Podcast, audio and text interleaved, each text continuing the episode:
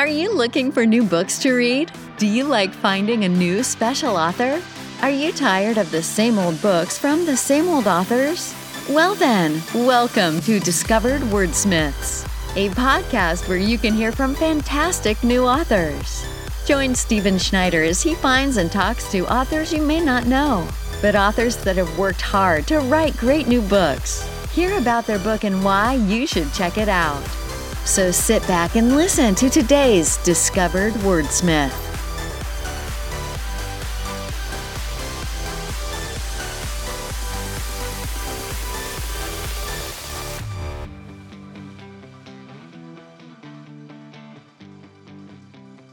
This is going to be chapter two. My husband feels that's the, the chapter. And I'm not going to read the Trisha's transitions or the amusing anecdotes so, so that you get just get the, the book flow. to get those. yes, you got to get the book to get There's those. a direct exactly. push for the book. Okay. So the title of chapter two is The Calling. And uh says, Back then, I didn't realize it, but my salvation story was rather extraordinary. It was even dramatic. I thought God was doing that kind of thing all the time, revealing himself in dreams, healing people, overtly telling people his word. It was all I knew. Due to the miraculous nature of my conversion, not in a church and with no one but God present, when I eventually read of the Apostle Paul struck blind by God on the road to Damascus, I completely identified with him. It was so consistent with God's initial involvement in my own life. Paul was separated from God by the legalism of his Jewish faith while believing he was actually serving him. Paul persecuted God's followers who believed in Jesus and was staunchly heading in the wrong direction. But in my experience, when God knows someone wants the right way and the truth to be made manifest in their life, he moves big time. And just like me, Paul was dealt a major course correction. He was struck blind and unable to move when God called him to be his apostle to the Gentiles.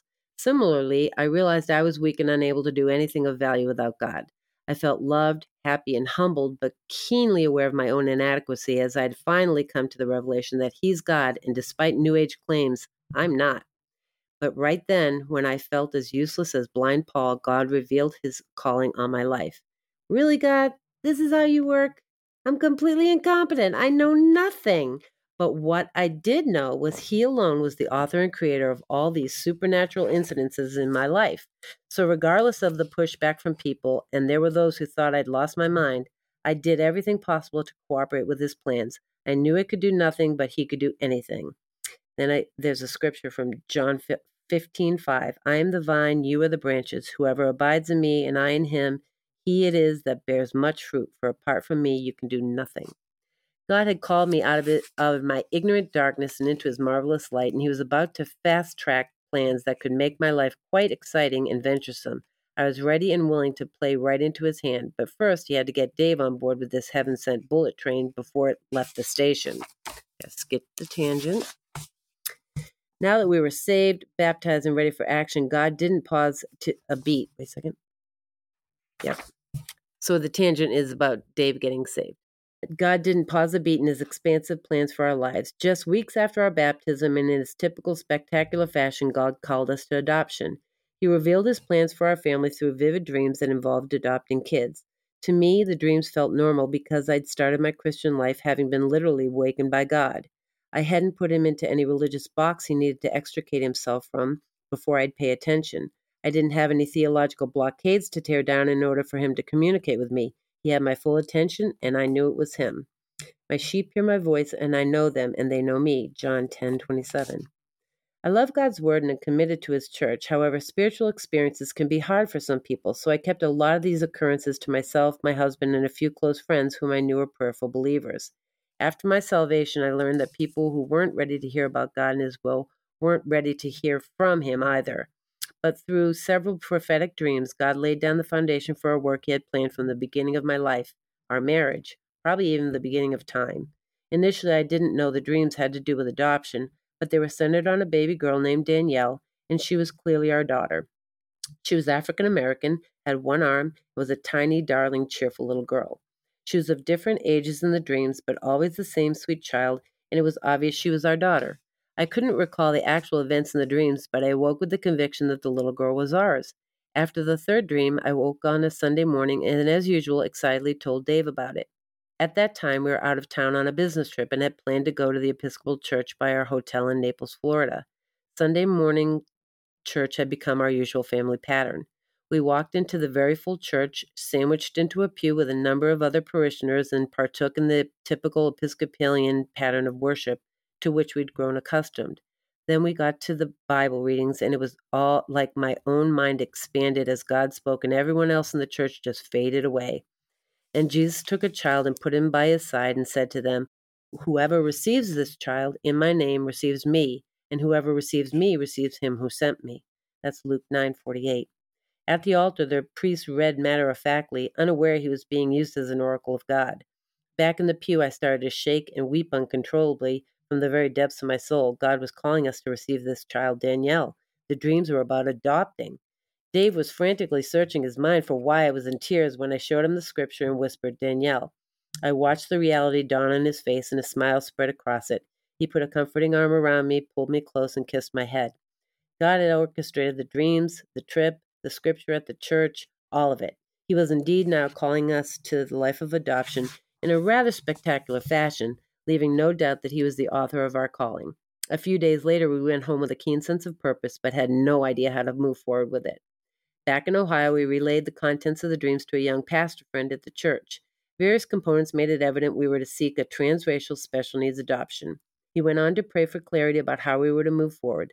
The problem was that we couldn't just call an agency and make inquiries about the specific specificities of children in their care. It would go over like a lead balloon. Yes, hello. We were wondering if you have any African American baby girls in your care with one arm. We prayed about it and boldly decided to just start trying to proceed in the process. After a lot of phone calls to local agencies, we even looked into international adoption as we couldn't determine Danielle's origin just from her appearance in the dreams we thought of Tijuana. I had worked on a, a hunger project, and that's in chapter one. But she knew, but she wasn't likely to be Mexican. She could be from the United States, but she could also be from an African nation, a Caribbean island, or from any number of other countries. Another problem was that most of our agency inquiries were met with suspicion. Why would a couple with three healthy young children seek to adopt a child of color with special needs? Social workers were typically polite, but then told us to go home and enjoy our kids. Of course, I'd told no one the story about the Danielle dreams. It was the better part of wisdom, since I knew unbelievers would think I was a fool or plain crazy. They may have even sent us home and called Children's Services to seek on to, to check on our psychological fitness as parents. Shortly thereafter, I started to get a nudge from God to speak with a certain woman at our church who was a well known busybody. I often avoided her to keep myself from hearing her gossip or becoming a party to her latest rumor. At first, I wondered if it was God, but he was persistent, like the line of scripture that woke me in the night. He was insistent, talk to her. So I resolved in my heart to speak with her at the next after church coffee hour, the one place our lives intersected. As God intended, it came on the very next Sunday. I braced myself, took a deep breath, walked right up to her, and asked the open ended question So, Joan, how are things with you? She told me a couple of anecdotes, thankfully, none of it gossip laden, and then she reciprocated the question. I took another deep breath and plunged in with what God had called Dave and I to do. At the end of my tale, not knowing how to proceed in this calling, she said, I don't know if you know this, but I'm on the County Board of Unwed Mothers. I just smiled to God. He is so omniscient. He truly does know everything. Joan proceeded to say she knew the National Association of Black Social Workers, it's a real thing, I promise, was making it exceedingly difficult to, to place black children in white homes but she also knew a particular social worker who chose to swim upstream against that particular current, and she promised to speak with her the next time their paths crossed. The next day, the social worker sat down next to Joan at a board luncheon. Our story was fresh in her mind, and she shared our desire to seek a transracial special needs adoption. The social worker gave Joan her business card, and she happily said she'd be expecting our call. When she arrived home from her luncheon, Joan called me, sounding all excited with her update. I quickly got off with a hearty thank you for her help and then prayed. I asked God to surround me with favor when I called the social worker. Quite eager, though nervous, I tremulously made the life altering phone call. We spoke just a short time, but the social worker made her professional opinion plain. 85% of children in foster care are non Caucasian, and 85% of adoptive families are Caucasian. Until more non Caucasian adoptive families stepped forward, she would continue to place children of color Black, Hispanic, Asian, Native American, etc., in white homes rather than place them in long term foster care. Would black homes and families be best for black kids? Of course. But the statistics just can't support seeking to achieve that end. I loved her big, wonderful, and wise social worker's heart from that very minute. She worked for a Catholic agency, and I was concerned that since we weren't Catholics, it might be a problem. It was not. We went through the usual arduous adoption process with mountains of paperwork and a thorough home study. Every corner of our lives was delved into by social workers financial, psychological, educational, social, and family history. I even had doctors fill out extensive medical questionnaires for all five of us. After the reams of paperwork, we were accepted as a family and waiting for placement. As all adoptive families, we got to experience the crazy emotional roller coaster of having the phone ring and thinking we were getting a child placement, but then we were told a birth mom made a different family choice.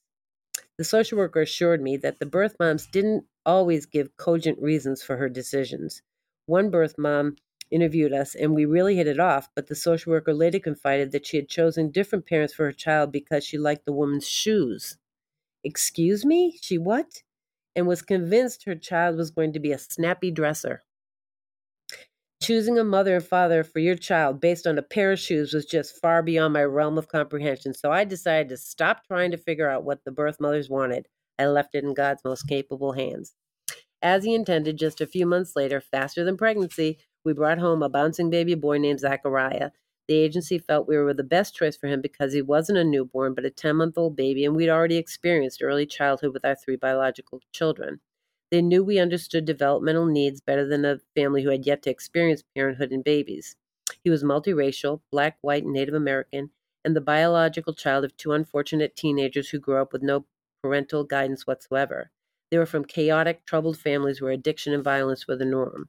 It was diffi- it was a difficult transition. See Trisha's tangent transition below. And we still did it slowly because Zachariah had been in the same foster home since birth and was quite attached to his foster parents. They absolutely loved him, but due to their middle age, they felt he wouldn't get the same childhood opportunities unless he had younger parents and siblings. The roughest part for me was that the foster parents were chain smokers. If they weren't actively smoking, a cigarette was poised in the ashtray, smoke twirling and ready for the next drag. I brought Zach home on his transition visits and gave him an immediate bath and changed his clothes.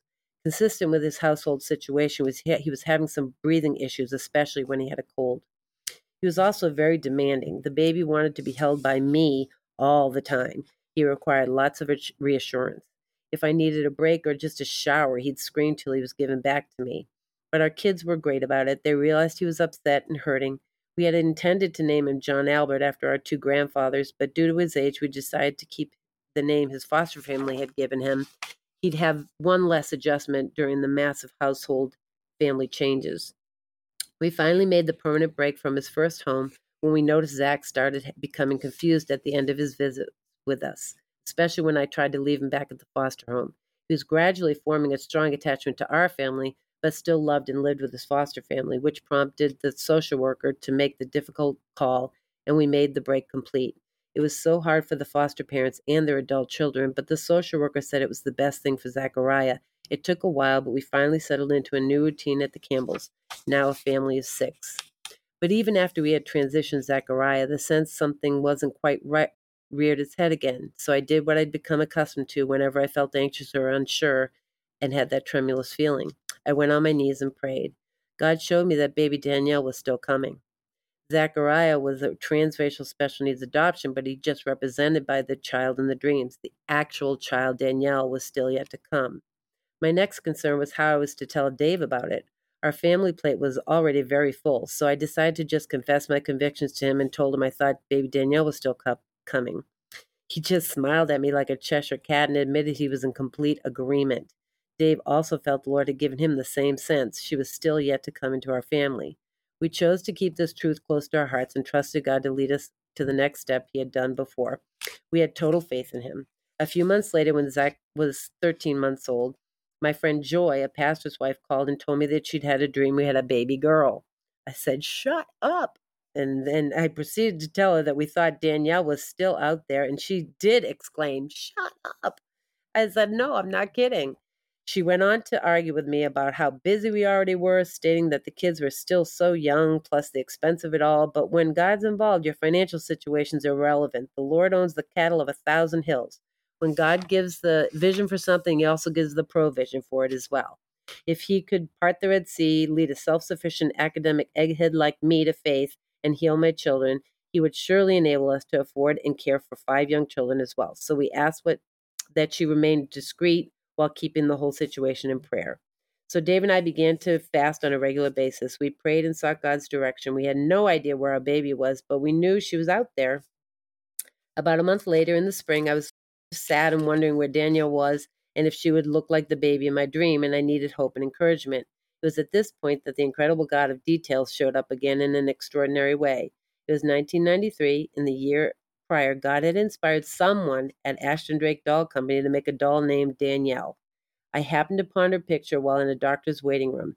Nonchalantly thumbing through a magazine, I came upon a porcelain doll advertisement, but the picture was my, was my baby girl from my dream. There she was. The doll's name was Danielle. I felt guilty, but I carefully tore the page from the magazine and slipped it into the diaper bag wedged next to me in my seat. My baby. She was an African American baby girl with one sock on while holding the other one, and she looked exactly like the baby from my dream. This kind of coincidence is what I, I like to call a seam binding incident. God knows so many details, far more than we could ever imagine, let alone keep track of. He's the orchestrator and conductor of everything. The reason I call his detail incidences seam binding moments is due to a passage I found in the book of Exodus. God gives minute specifics about the priest's garments in his description. He includes seam binding on the neck of their robes, and as a seamstress, I knew this was to keep the weight of the garment from tearing and to make sure it's comfortable for the priests.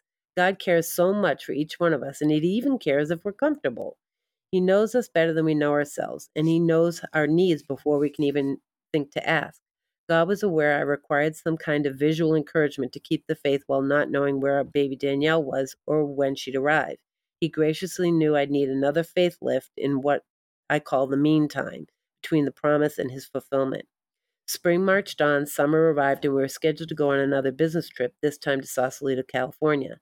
At that time, when Dave and I needed to go out of town, we had a young couple, Miss Nancy and Mr. John, who brought their older kids to our house to make life easier for all our small children. Our kids had their own toys and beds, plus they didn't have to pack up and move. This was the easiest thing we could hand we could handle long-term childcare for four young children, ages one, three, five, and seven. Unfortunately, an emergency arose for Nancy and John, so they had to call off, and I could do nothing to replace them. They were irreplaceable. Finding care for four little ones on short notice was really impossible. Sadly, I bowed out of the trip that was to include California sunshine and an expedition to their wine regions, Sonoma and Napa Valley, but it was for a divine purpose, and God alone knew that at the time. During Dave's solo week away, the phone rang, and it was Joy, the same friend that had the baby girl dream a few months earlier. Joy was an inner city nurse with a big heart for the underprivileged, and she was a wonderful physician. More precisely, she was a nurse practitioner, and for all intents and purposes, she also did the same things as the doctors. On the phone, she seemed quite manic and started to speak very fast, so I had to stop her and ask her to slow down and start over with whatever she was trying to tell me. She recounted to me that at that very minute she had a young mom in her office and was doing checkups on her three stair step children who were born just a year apart from each other. As she examined the youngest, the baby was seated on the mom's lap for comfort and security. During her routine exam, Joy brushed the mom's somewhat distended abdomen and she exclaimed, Oh my gosh, you're pregnant again. The young mom said, It's not my baby. Joy was perplexed. Up to this point, it was a normal daily examination room conversation for Joy, which always included the discussions of the difficulties of poverty and single parenting. The young mother went on to explain her predicament, but uncharacteristically concluded her sad tale. She said she knew she needed to handle life better for her kids to have a decent future, so she needed to stop getting pregnant. She was in sh- such dire straits, she confided that she often ran out of diapers before the end of the month and had to put her babies in double rubber pants. Whoa, she was desperate. When she asked Joy if she knew anyone who wanted a baby girl, as soon as she said baby girl, the whole dream from months before flooded forward in Joy's mind. She abruptly excused herself from the room, went out, and called me, the mom who happened to be home because she had been recently removed from her husband's business trip. Coincidence? Nope. During our phone call, Joy said the young mom was unfamiliar with how adoption worked and, with all innocence, was asking people she knew if they wanted a baby girl. She thought someone else could just take her home, their, her child home from the hospital and raise her as their own with no legal process at all. Additionally, Joy further explained that the mom was too poor to even afford a telephone. This was pre cell phone days. and she wouldn't be able to get any contact with her after she left the office. It was a good thing I was home. I gave her a phone number for a private adoption agency I was familiar with. They had a toll free 800 number for clients who were very needy and living on the brink of destitution. I told Joy that the mom could use the number anytime, uh, so let the agency know that she'd call soon. They could help her with food, maternity clothes, and anything else she needed to be healthy during her pregnancy. This was why our childcare fell through. It was all about Danielle. God was in control and on the move. Pumped with adrenaline, I excitedly called Dave in California and relayed the incredible story of all that had transpired with our friend Joy. I tried so hard to remember every small detail of the miraculous situation, but I had made a hash of it the first time through. After I calmed my emotions a bit, I relayed each minute detail in the correct order. Then Dave and I prayed together and knew God would show his hand and all we needed to do as his plan for our growing family continued to unfold. The next month had a lot of commotion as we prepared to bring another little one into the house. The private agency kept the baby from going into the system, but we had to pay the expenses. We knew from our previous adoption how hard it was to extricate a child if they were to go into the child welfare system, so we chose to keep her adoption private. We got a wonderful social worker, Anne, from the agency, and she was a Christian believer. It was much easier and more comfortable to have a caseworker with our same values. As part of the intake, the agency visited with the birth mom to check on her health and living situation. Anne told me she was a good mother as she did the best she could in a very difficult predicament since she was financially strapped. Her apartment was tattered and worn, but she said it was always kept clean. She took her kids to the free food programs and to the library for story times. She was aware that reading and education were as important as food. She did her best to parent her children. As Anne shared her experiences about her birth mom visit, I was able to reciprocate and told her all about the dreams and what God was doing in our family. It was liberating to have a free and open discussion with a social worker who was a Christian believer. She asked our plans for the baby's name because she was wondering about the close similarity with our oldest son named Daniel. Dave and I had discussed the baby's name and, ha- and how to honor the dream. Then we decided to use Danielle as her middle name. We prayed and came up with two names, Olive and Esther. Ultimately, we decided the combination of Esther Danielle sounded best, plus, she would have two strong biblical names boding well for her future. In addition to all the adoption paperwork, I began to use a hospital grade breast pump to try to bring my milk in again. I had read in one of my adoption books that when a woman had already been a nursing mom, stimulation and demand could get the lactation system back up and running. Since we knew she'd be a newborn, we wanted her to have her best possible start in life, including nursing. It was worth a try. The pump was painful and arduous, but well worth the effort for our daughter's health. A short month later, the tiny baby was born full term and healthy. We were elated. When Anne called to tell me the news, she said she had previously been trying to get hold of me for days. Curious, I asked her why. What's been going on? She proceeded to tell me that she'd found out the birth mother's middle name was Dit. I shouted into the phone. I was blown away. There goes my seam binding god again. Details. Anne asked if she could share with the birth mother, and I told her she absolutely could share the mom's that mom and the baby's middle name were going to match hers. It would give such peace and confirmation she was doing the right thing for her baby. The agency took custody at birth and placed Esther Danielle in a foster situation to finish all the paperwork and tie up all the legal loose ends. During those few days of foster care, the birth mom insisted she didn't know the name of the birth father. She was forcing us into a difficult situation because we needed that name for the adoption to proceed in a legal manner. We had to press her on the subject because it was necessary to do the legal diligent search for the birth father to fully release Esther for adoption. We knew, based on her demeanor and responsibility as a mom, that she was not the type to have no idea who the father of her child was, and we needed her to give us that name so the placement couldn't be overturned at a later date by the return of a putative father. With much anxiety, I told the social worker to inform her that she would lose her adoptive family if she didn't give his name.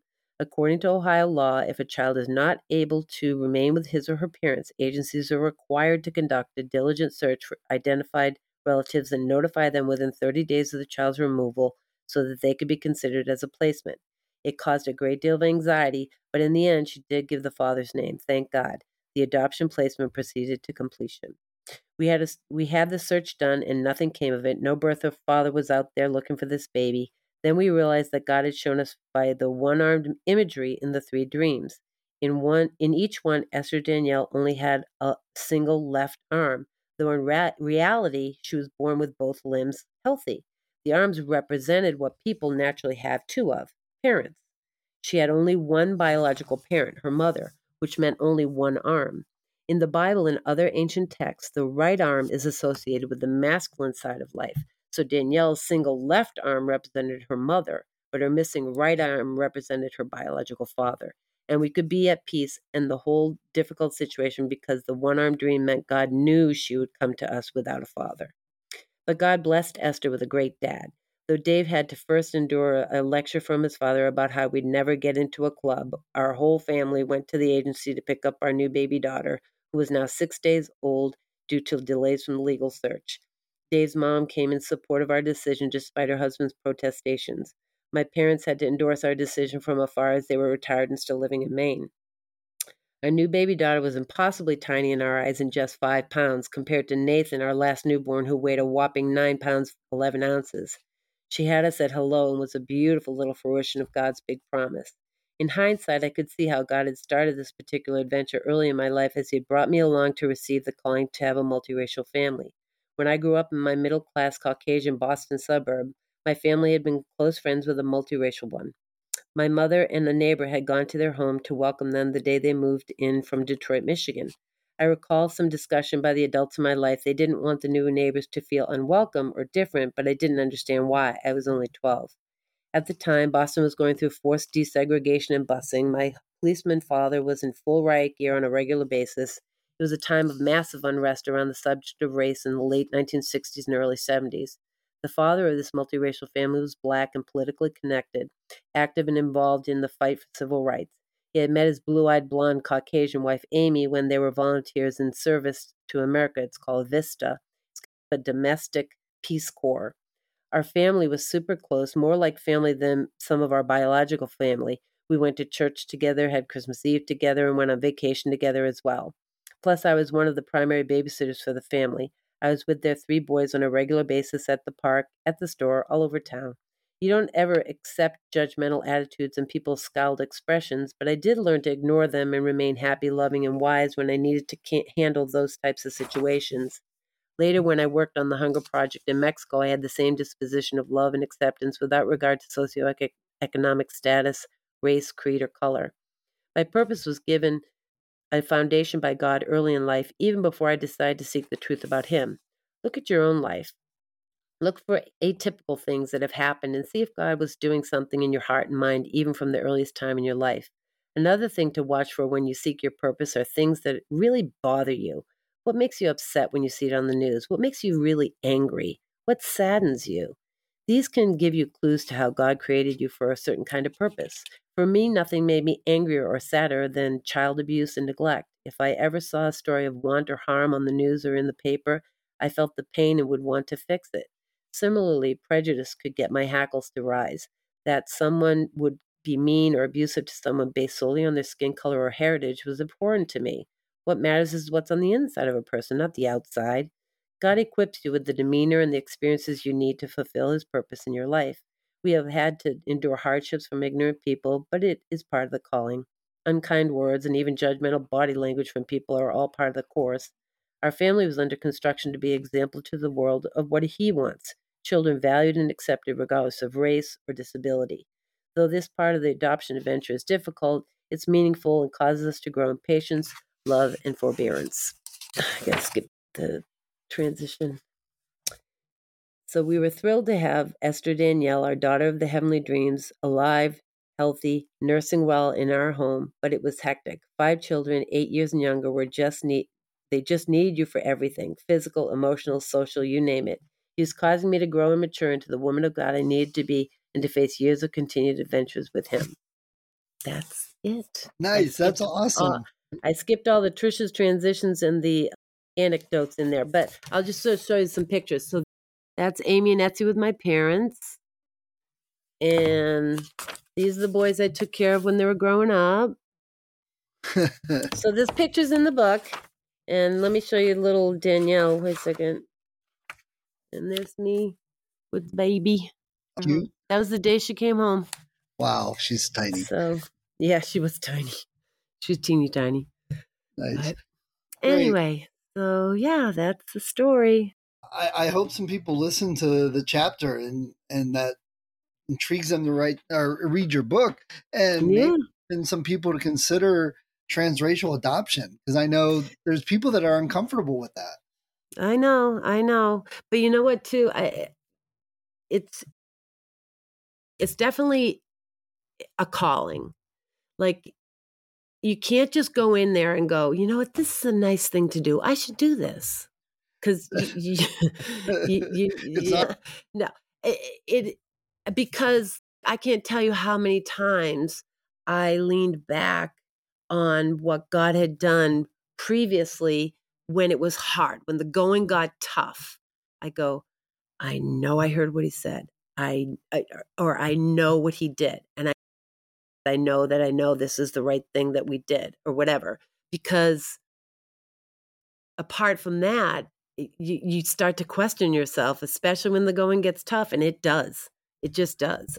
The tagline from my Facebook show is that it's the name of the, the group is A Dose of Hope with Adopting Special Needs Kids.